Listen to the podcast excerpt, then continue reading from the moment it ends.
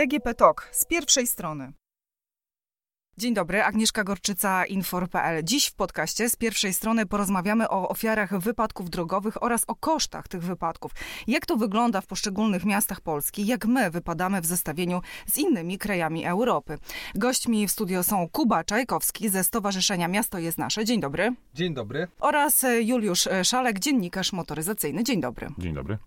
Panie Kubo, dlaczego e, w ogóle zajęliście się Państwo e, tym e, tematem i opracowaliście taki raport ofiary prędkości, koszty społeczne i gospodarcze? Takich analiz przecież nie brakuje. Dlatego, że jak mówimy o ofiarach wypadków drogowych w Polsce, to głównie mamy na myśli ofiary śmiertelne i bardzo duża część mediów i społeczeństwa pomija również osoby, które są ranne, ciężko ranne lub lekko ranne w wypadkach drogowych i to jest pierwszy, pierwszy temat. Oraz jak mówimy o e, bandytach drogowych, to zawsze myślimy, że ktoś jest pod wpływem alkoholu, pod wpływem narkotyków, że ogólnie to jest no jakiś tam seba w BMC, a, a chodzi o to, że to nie jest prawda. 80 9% e, wypadków, w którym są ofiary, to są winni są kierowcy, które w 90% przekraczają prędkość. Prędkość jest główną przyczyną e, wypadków, w którym są ofiary. I to chcieliśmy w jednym zestawieniu, w którym też, e, nie wiem czy pani redaktor czytała, ale też są tam świadectwa tych ofiar. Osoby, które doznały uszczerbku na zdrowiu i które już nigdy nie powrócą do stanu sprzed wypadku. I to dotyczy e, blisko 35 tysięcy osób rocznie. Ja tylko powiem tutaj naszym słuchaczom, że my raport mamy wydrukowany, raport jest e, przeczytany, wszyscy z nimi się zapoznaliśmy. No i teraz pytanie do pana Juliusza. Naprawdę jest tak źle? No niestety jest tak źle i nie usłyszycie ode mnie, że nie zgadzam się z tezami tego raportu, bo oczywiście się zgadzam. Jeździmy za szybko, ale mm, wydaje mi się, że nie można tak stawiać sprawy wprost, że tylko prędkość zabija, bo tych przyczyn wypadków jest zdecydowanie więcej i, i, i, to nie jest tak, że, że tylko prędkość y, jest groźna w całej tej motoryzacji, bo, bo wiele jest aspektów całej motoryzacji i do wypadków dochodzi wszędzie, i nie tylko przy tak dużych prędkościach, ale oczywiście z tym nie chcę polemizować, bo, bo powinniśmy robić wszystko, żeby liczbę tych wypadków redukować, a nie ułatwia nam tego ani rząd, ani system edukacji.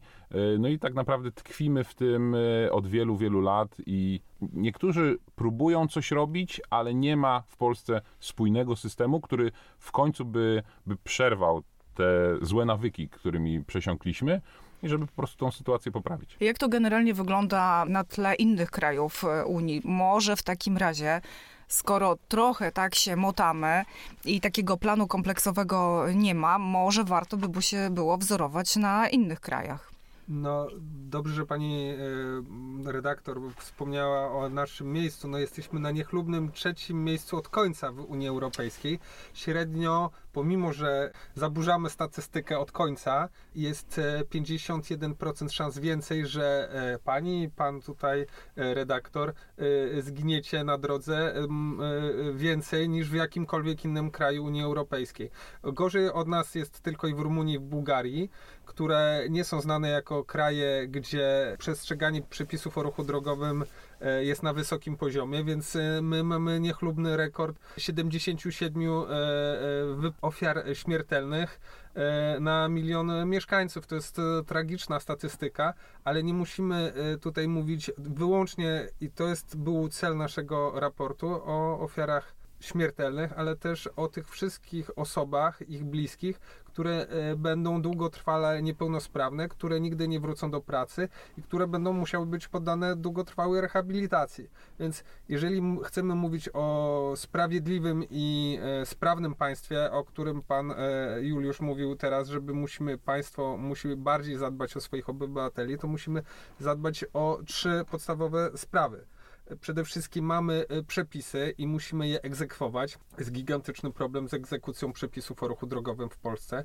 Najwyższa Izba Kontroli wskazała, że mamy ponad 3,5 e, miliarda niewyegzekwowanych mandatów drogowych, które są w trakcie przedawnienia, bo e, generalny inspektor transportu drogowego nie jest w stanie ich zwindykować, więc tu musimy poprawić egzekucję, no i też musimy zwaloryzować taryfikator. Taryfikator y, nie był aktualizowany, nie był waloryzowany od czasu, kiedy prezydentem RP był Aleksander Kwaśniewski. To trochę czasu już minęło. No właśnie, i teraz y, pytanie, czy podnoszenie kar y, za przekroczenie prędkości to jest ta droga? Nie, to nie jest jedyna droga, bo oczywiście patrząc i mówiąc o stawkach za, za mandaty, no to one są faktycznie niskie, jedne niższy, z niższych chyba w, w Europie E, i, i to jest prawda, że one muszą zostać podniesione czy urealnione. Zresztą nad tym już się gdzieś tam e, pracuje i mówi, ale ja cały czas i wiele razy powtarzam, że oprócz tego, że nałożymy na kierowców kolejne e, mandaty, czy kolejne jakieś obostrzenia, baty i tak dalej, zmniejszymy limity prędkości, musimy tych kierowców edukować. To wydaje mi się, że jest droga donikąd, jakby tylko i wyłącznie nakładanie kolejnych y, obostrzeń, tylko musimy po prostu powiedzieć sobie jasno. Ja- Ja mam dzieci w szkole podstawowej i one póki co, a jeden ma już kartę rowerową, nie są edukowane w żaden sposób do tego, żeby poruszać się po ulicy, nawet po chodniku. Jeżdżą hulajnogami. Zobaczcie, hulajnogi zaczęły na naszych, po naszych miastach jeździć 2-3 lata temu. Przepisy jeszcze nie zostały wprowadzone. Dzieciaki nie wiedzą, jak z nich korzystać. No i teraz co? To wszystko jakby spoczywa na, na rodzicach. Rodzice muszą wyjaśniać. Jedni to zrobią, inni nie.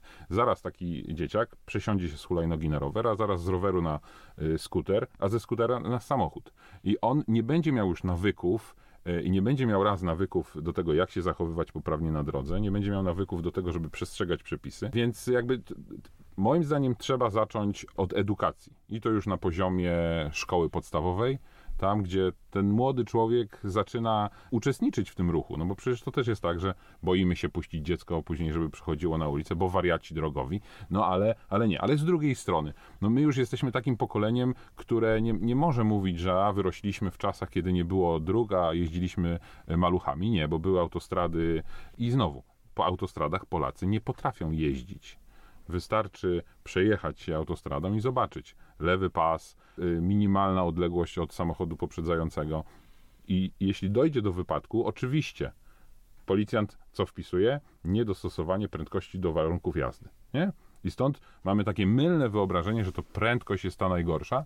Kiedyś jeden z policjantów opowiedział mi taką anegdotę, nie wiem ile w tym jest prawdy, że pierwszym punktem w- sporządzaniu notatki jest właśnie to, jakie jest kwalifikacja czynu, czy to jest prędkość. I nikomu się nie chce e, dążyć do tego, jaki był faktycznie powód wypadku, tylko wpisujemy prędkość, no bo to jest najprostsze.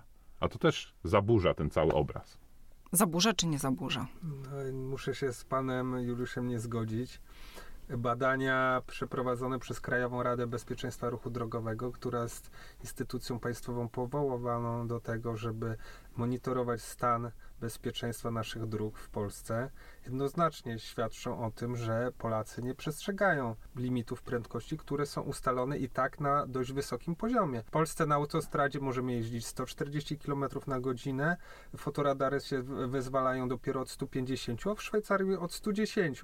Więc i tak mamy bardzo liberalne prawo dotyczące ograniczeń ruchu drogowego. Zgadzam się z panem Juliuszem, że edukacja jest ważna, ale kara też musi być. Dziwnym trafem ci sami kierowcy, jak jadą sobie na Słowację, na Chorwację, do Czech, jakoś nie mają problemu, żeby przestrzegać tam obowiązujących przepisów, czy nagle doznają jakiegoś olśnienia tuż po przekroczeniu granicy? Bardzo w to wątpię. Myślę, że kary w Polsce przede wszystkim powinny być zwaloryzowane. Nie mówię o wprowadzeniu żadnych dodatkowych kar czy obostrzeń, tylko mówię o po prostu, że kara musi być przede wszystkim dotkliwa nieuchronna. A żeby była nieuchronna, to musimy wprowadzić postępowanie egzekucyjne w trybie uproszczonym e, jako decyzja administracyjna, a nie postępowanie wykroczeniowe, bo postępowanie wykroczeniowe prowadzi do tego, że się przedawnia po pewnym okresie czasu, jeżeli nie możemy ustalić sprawcy.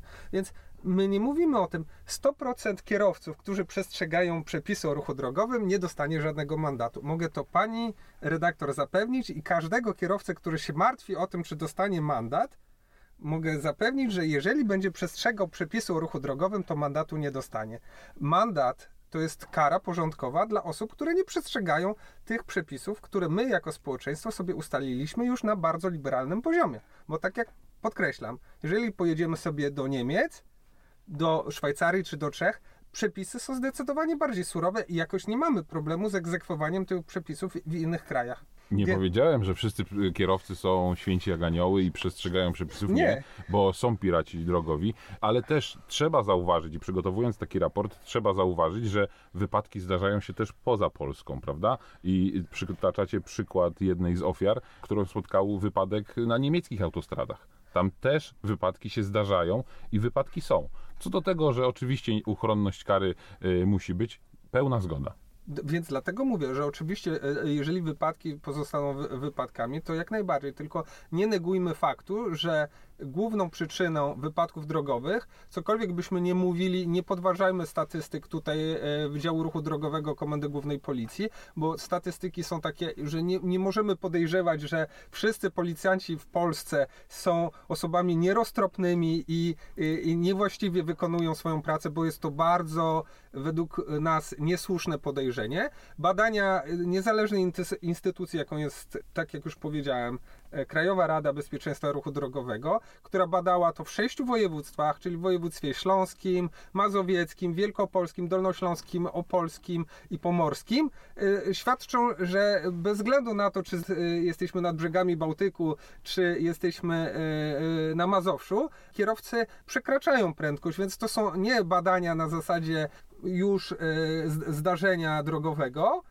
czyli systemu ewidencji wypadków i kolizji, które jest prowadzone przez Komandę Główną, bo da, dane z Sewiku, przygotowując ten raport, doskonale y, analizowaliśmy, ale to są dane na podstawie badań realnych przeprowadzonych przez inżynierów ruchu oraz osoby, które mierzyły realną prędkość kierowców na e, drogach krajowych. Więc jeżeli na drogach krajowych poza obszarem zabudowanym 90% osób przekracza dopuszczalną prędkość, to o czym świadczy? Jeżeli przy przejściu dla pieszych 85% kierowców przekracza dopuszczalną prędkość, to o czym świadczy? Ta prędkość, tylko żeby podkreślić, ta prędkość nie została wymyślona sobie ad hoc drogą lo, losowania, tylko jest to też o tym w raporcie. Zachęcam wszystkich e, słuchaczy podcastu, żeby e, przeczytali ra, raport Ofiary Prędkości, Koszty Społeczne i Gospodarcze, który jest dostępny na stronie Stowarzyszenia Miasto jest Nasze, miastojednasze.org. Te dane to są oficjalne badania, które pokazują, że powyżej 50 km na godzinę do, mamy prędkość niebezpieczną, a powyżej 70 prędkość krytyczną. Jest tak zwana krzywa śmiertelności. Ta krzywa śmiertelności powyżej 70 km na godzinę y, uzyskuje 90% tak zwane fatalities, czyli chodzi o to, że jeżeli ktoś na przykład panią, nie, czego pani redaktor No to może kogoś nie, innego w takim e, razie. Nie, nie życzę, czy kogokolwiek innego, e, samochód z taką prędkością, tak się mamy też taki eufemizm, potrąci, no to e, prawdopodobieństwo zgonu wynosi 90%. Ale to są przecież rzeczy oczywiste i nikt nie próbuje powiedzieć, że przy 70 pieszy ma szansę albo wyjdzie, otrze kolano i będzie super y, zadowolony. Nie, tylko chodzi o to, że jeśli mógłbym sformułować jakiś zarzut w stosu- w stosunku do tego raportu, to generalnie jest on bardzo wyrywkowy i wycinkowy. Jakby nie daje takiego szerokiego pola. Y, Być może takie było założenie tego raportu, nie wiem, ale, ale wydaje mi się, że nie ma co wrzucać wszystkiego, powtórzę się, ale do jednego worka prędkość i mamy sprawę załatwioną. Nie, tych aspektów jest zdecydowanie więcej i trzeba raz edukować, dwa tworzyć infrastrukturę i dwa edukować wszystkich uczestników ruchu. No, spotkaliśmy się tutaj dwa czy jeden dzień po tym, jak jeden z e, znanych celebrytów opublikował zdjęcie, którym chwali się prędkością 250 km na godzinę na drodze w terenie niezabudowanym bodaj, czy, czy obojętnie gdzie on by jechał. Nie wiem, czy mieliście okazję przejrzeć komentarze. No, ja miałem okazję przejrzeć komentarze i po prostu łapię się za głowę, bo generalnie nie ma tam, już nie chcę powiedzieć hejtu, tylko nie ma takiego e, postawienia sprawy, że to jest nierozsądne, tylko generalnie wszyscy gratulują. Jest na to można. przyzwolenie. Jest na to przyzwolenie. I tu się z panem y, zgodzę.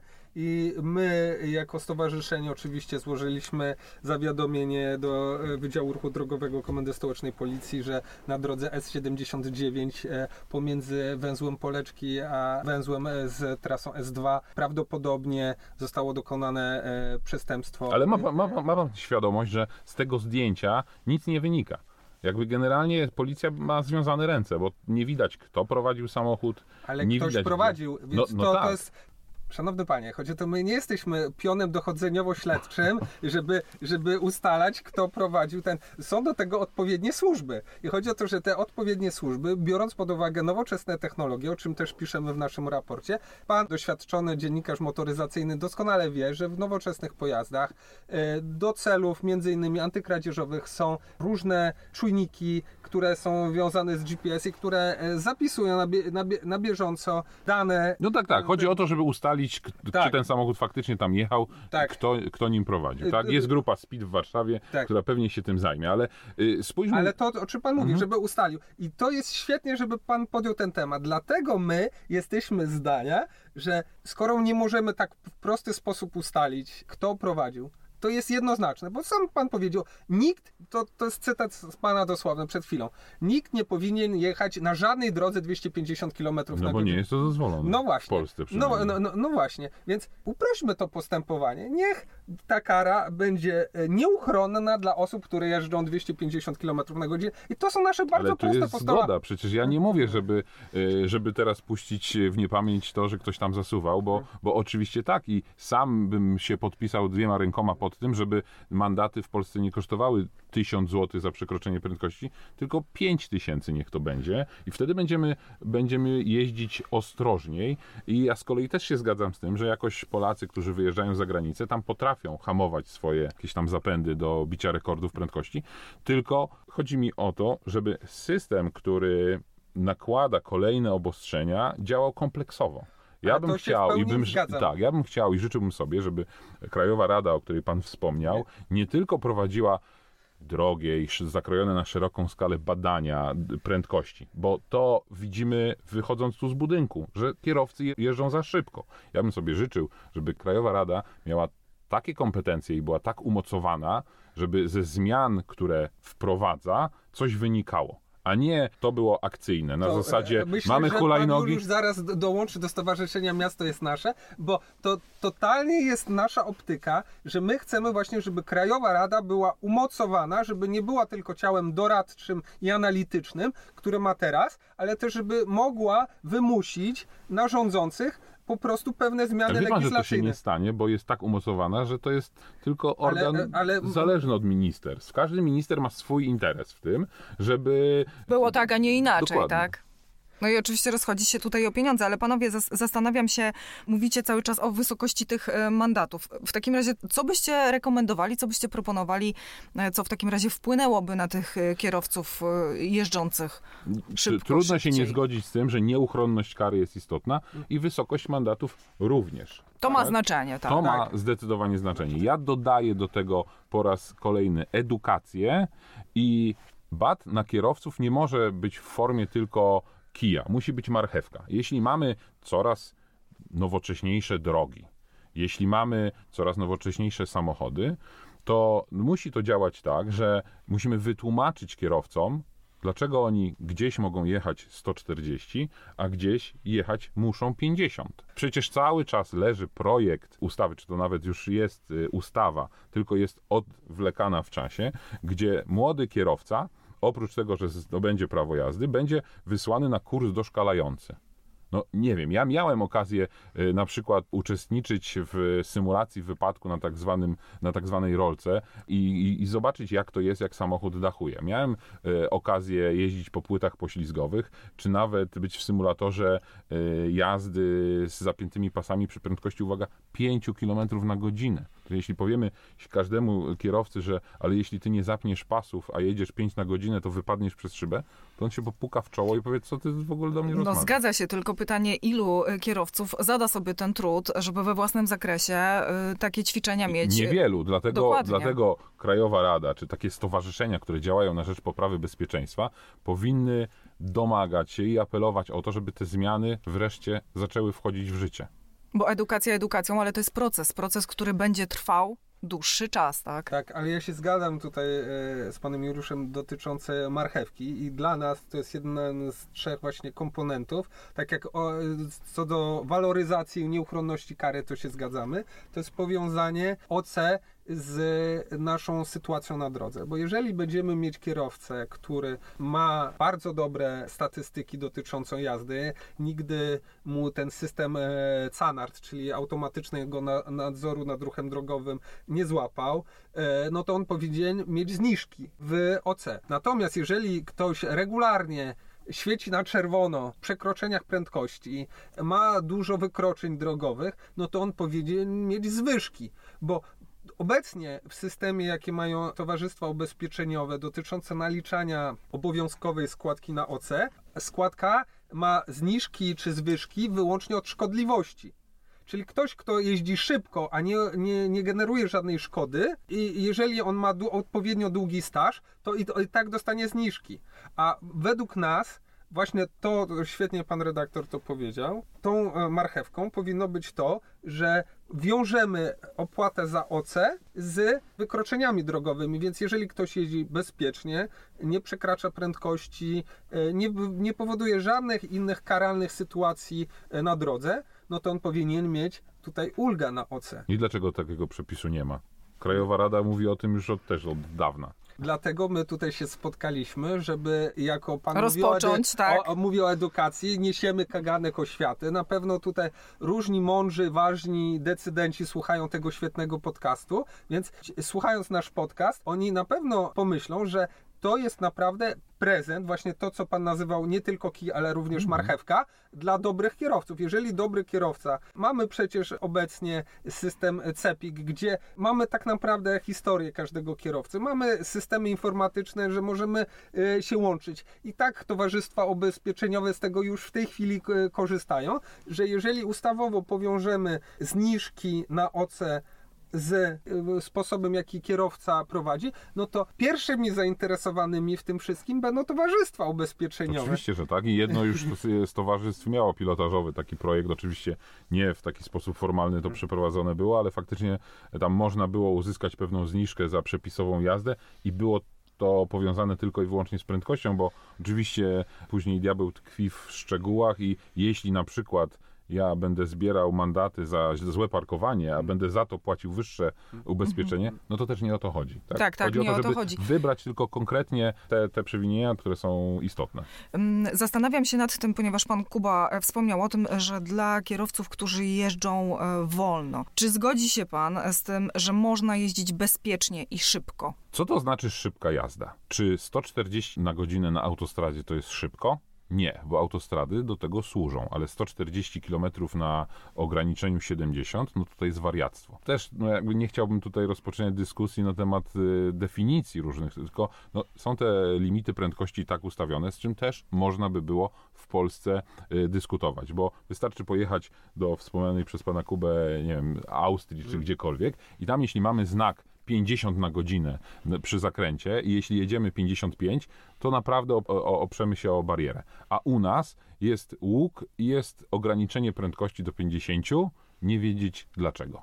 Więc jakby to też warto na to zwrócić uwagę. Więc no, co to jest szybka jazda? Dla jednego te 100 na godzinę to już jest bardzo szybko, dla innego nie. Znam przypadki, gdzie policja na autostradach popędza kierowców, no bo trzeba też pamiętać, że na autostradach nie można jeździć wolniej niż ileś tam kilometrów na godzinę, z reguły to jest 40. Żeby tego nie torować ruchu no całego. No właśnie, tak. więc po prostu to, to nie chodzi o to, że żebyśmy mówili później, że ktoś pędzi po autostradzie z zawrotną prędkością 180 km na godzinę. Nie, no bo autostrada jest do, do tego wymyślona, żeby jeździć tam szybciej, tak? Po to są pasy rozpędowe, z których też nie potrafimy korzystać, szersze pasy ruchu i tak dalej. Więc no, no nie ma, ja bym tutaj nie, nie ograniczał się do tego, czy to jest szybko, czy nie. No po prostu są pewne limity prędkości. A też warto powiedzieć, że no te samochody, które, to już o tym też mówiliśmy, które dzisiaj można kupić, no to każdy tak naprawdę może jechać szybciej niż ten limit 140. Każdy każdy jeden, każdy tak jeden. naprawdę. Czy on ma duży silnik, mały silnik, po prostu taka ja, jest Ja powiem tak, prawo, dura lex sed lex, jest do tego, żeby je przestrzegać, więc nie jesteśmy... Są, upoważnieni... są zwolennicy, którzy troszkę inaczej by to powiedzieli. Ale, ale y, nie jesteśmy upoważnieni do tego, żeby dopóki prawo jest takie, jakie jest, żeby podważać obowiązujące prawo, więc to jest pierwszy punkt. Drugi punkt, jeżeli limity zostały ustanowione, tak jak już powiedziałem, na skali Europy i tak mamy dosyć liberalne limity, to cieszmy się po prostu. Już że... też nie demonizujmy, nie mamy dość liberalnych. Po prostu mamy uznane, że możemy jeździć 10 km szybciej.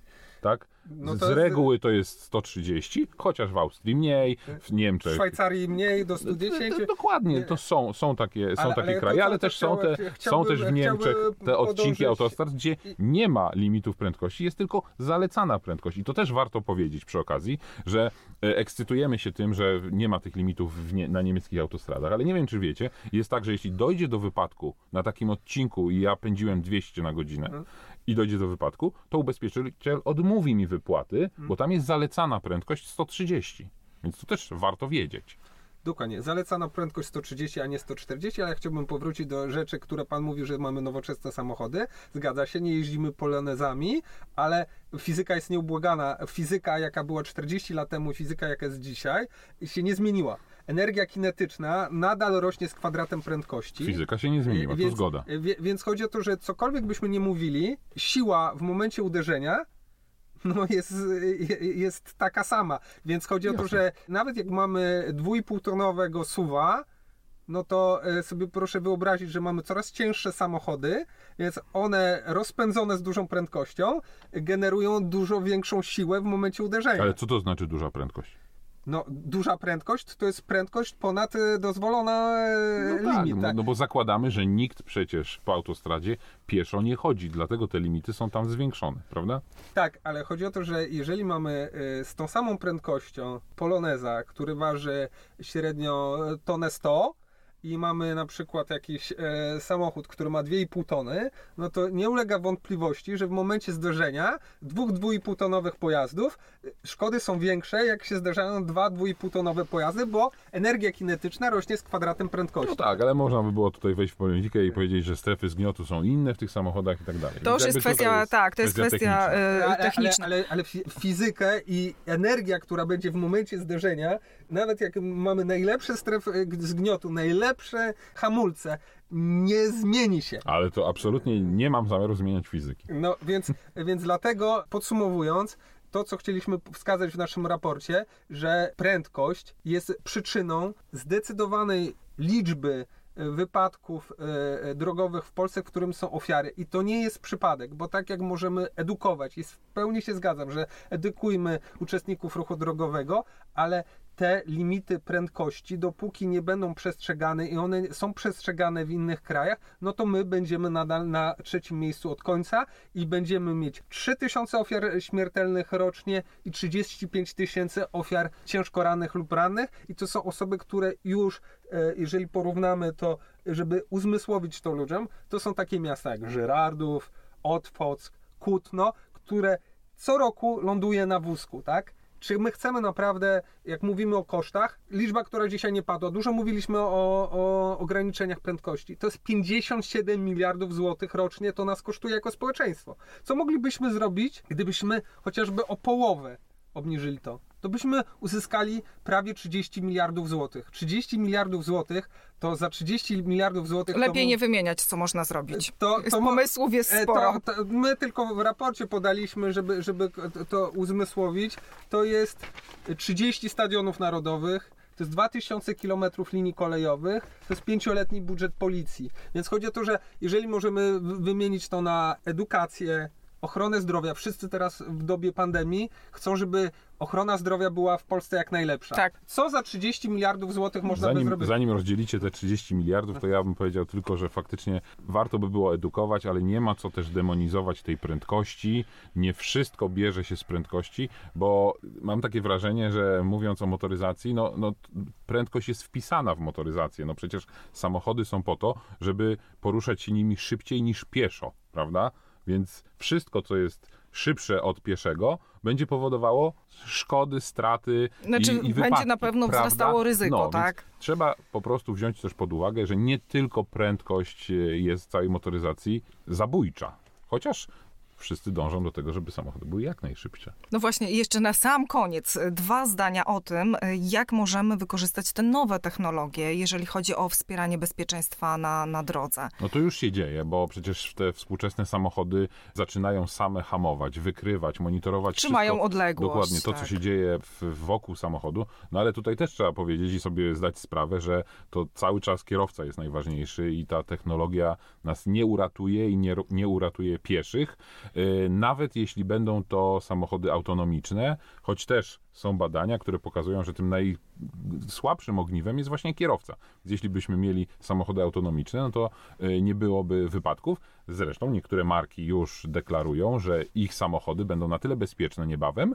że nie będzie żadnych wypadków z powodu właśnie tych marek. Tak, ale przy tych samochodach znowu autonomicznych pojawia się temat y, hakerów, przejęcia władzy i tak dalej. To jest Tak. inna strona, inna strona medalu. Czy pan Kuba coś doda na koniec od siebie? E, Ja dodam na koniec, że czy samochód jest autonomiczny, czy samochód jest spalinowy, czy jest elektryczny, czy jest hybrydowy, samochód pozostaje samochodem. E, Motoryzacja jest oczywiście gigantycznym e, rynkiem, ale musimy wiedzieć, że w Polsce tak naprawdę produkujemy głównie tramwaje, pociągi i autobusy. Nie zgadzam się. Wiele komponentów pochodzi z, z Polski, które trafiają do całej branży motoryzacyjnej. W Polsce produkujemy więcej, to są dane GUS-u, pod względem i wartości, i ilości środków transportu publicznego. Możemy to i w Siedlcach, w fabryce Stadlera, i w Nowym Sączu, w fabryce Newagu. I A jak to poprawia bezpieczeństwo nasze? Poprawia to bezpieczeństwo, że jeżeli weźmiemy pod uwagę właśnie transport publiczny, transport publiczny jest zdecydowanie bardziej bezpieczny niż transport drogowy, indywidualny. Więc chodzi o to, że jeżeli mówimy i tutaj mamy to spuentować, to chodzi o to, że w sytuacji, w, kt- w której więcej osób będzie e, korzystało ze swoich własnych nóg, z rowerów, czy też e, z transportu publicznego, to ci, którzy muszą się poruszać samochodem, to będą to robić, bo my jako Stowarzyszenie Miasto jest Nasze nie jesteśmy przeciwnikami indywidualnej motoryzacji jako takiej, tylko chodzi o to, żeby, Uf. Ja, żeby ją ograniczyć do kontekstów, kiedy Do minimum. E, a- Bo tak e, wyczuwam w pana głosie, że do, ograniczyć do minimum. Ja powiem panu na zakończenie taką, taką historię z chciałbym życia wziętą. swoje zdanie. Proszę. Chciałbym powiedzieć, że w sytuacji, w której mamy bardzo poza wypadkami drogowymi, które jak mówiliśmy tutaj jesteśmy zgodni, bardzo dużo ofiar w Polsce, jesteśmy na szarym końcu, to e, mamy też gigantyczny problem z chorobami cywilizacyjnymi, czyli z nadciśnieniem, z nadwagą, z cukrzycą. I to pewnie też motoryzacja jest temu E, winna. motoryzacja, y, to są badania naukowe. To jest jednoznaczne, wskazuje, że siedzący tryb życia, który jest spowodowany między innymi, między innymi, nie powiedziałam, że wyłącznie, ale między innymi przez motoryzację, czyli y, zbyt słabą aktywność fizyczną każdego dnia. Nie chodzi o to, żeby swoim y, suwem podjechać raz w tygodniu na siłownię i po prostu poćwiczyć przez godzinkę, bo to nic nie daje. I tutaj WHO czy Ministerstwo Zdrowia to potwierdzają. Tylko chodzi o to, żeby każdego dnia, na pewno pan ma, e, e, nie wiem, e, czy jakiegoś smartwatcha, czy jakiegoś fitbanda, e, żeby zrobić te 10 tysięcy kroków. Te 10 Nie mam tysięcy smartwatcha. te 10 tysięcy kroków dziennie i aktywna mobilność to jest coś, co powoduje, że dbamy o swoje własne zdrowie, bo każdy chce być zdrowy i żyć jak najdłużej w jak najlepszej kondycji, ale też dbamy ogólnie o, o, o społeczeństwo, bo tak jak powiedziałem, my jesteśmy zwolennikami po prostu tego, by e, przestrzeń, w której żyjemy, była przestrzenią przyjazną i bezpieczną. Chodzi o to, każdy z nas ma, pan powiedział, że ma dzieci, ja również mam dzieci i każdy z nas chce, żeby nasze dzieci miały w swojej dalszej perspektywie życiowej jak najlepsze warunki e, do, do, do życia. Zdecydowanie się z panem zgadzam i skoro dzieci na zakończenie łagodzą obyczaje, to wyczuwając jednak tę nutę, w której chciałby pan wyrzucić wszystkie samochody z miasta, powiem panu taką Ale, ja, ale, ale, ale to, to pan mi imputuje słów, które nie wypowiedziałem, nawet o nich nie pomyślałem. Więc e, proszę, trzymajmy się rzeczy, które To zostały trzymam, wypowiedziane. trzymam się faktów. W ubiegłym roku zafundowałem sobie przejażdżkę rowerem z moimi dziećmi. Ścieżką rowerową piękną, których przybywa, szeroka. Taka analogia trochę do tych dróg. Takie były wąskie, jeździliśmy po chodnikach, trochę po ulicy, nie wiadomo co. Więc w końcu powstała ta szeroka ścieżka rowerowa. Panu też wejdę w słowo. Chodzi o to, że, żeby przypomnieć wszystkim naszym słuchaczom, że pod opieką osoby dorosłej małoletni do lat 10 ma prawo poruszać się po chodniku na rowerze. Więc Ale to był fragment taki, gdzie była tylko i wyłącznie droga rowerowa. No więc pojechaliśmy sobie drogą rowerową, nie w tempie autostradowym, tylko rekreacyjnym. Zostałem zwyzywany, skrzyczany, dzieci niemalże z płaczem wróciły do domu, bo tą samą ścieżką rowerową jeździli rowerzyści, którzy mieli wrażenie, że jeżdżą tam na wyścigi. Więc jeśli założymy, że mogło dojść do wypadku na ścieżce rowerowej, to tam też są ludzie, którzy jeżdżą na rowerach i z powodu prędkości mogli spowodować wypadek. A na rowerze można się też nieźle rozpędzić. Panowie, Oczywiście. ostatnie pytanie na koniec, takie tylko i wyłącznie tech- techniczne. Czy jesteście czynnymi kierowcami? Oczywiście. Oczywiście, mam prawo jazdy od 20 lat i nie mam żadnej szkody. A pan? Ja mam, miałem szkodę, płacę mandaty, bo zdarza mi się przez zagapienie złamać przepis, więc to, że ktoś ma prawo jazdy i nie miał żadnej szkody, to, to, to w zasadzie o niczym nie świadczy, no bo co? No to świadczy tylko o tym, e, że przez 20 lat nie miałem żadnej szkody. No. Dobrze, kończymy. Stawiamy tutaj kropkę, dobiliśmy do brzegu. Dziękuję serdecznie za rozmowę. Gośćmi w studio byli Kuba Czajkowski oraz Juliusz Szalek. Dziękuję, serdecznie. Dziękuję. Do usłyszenia.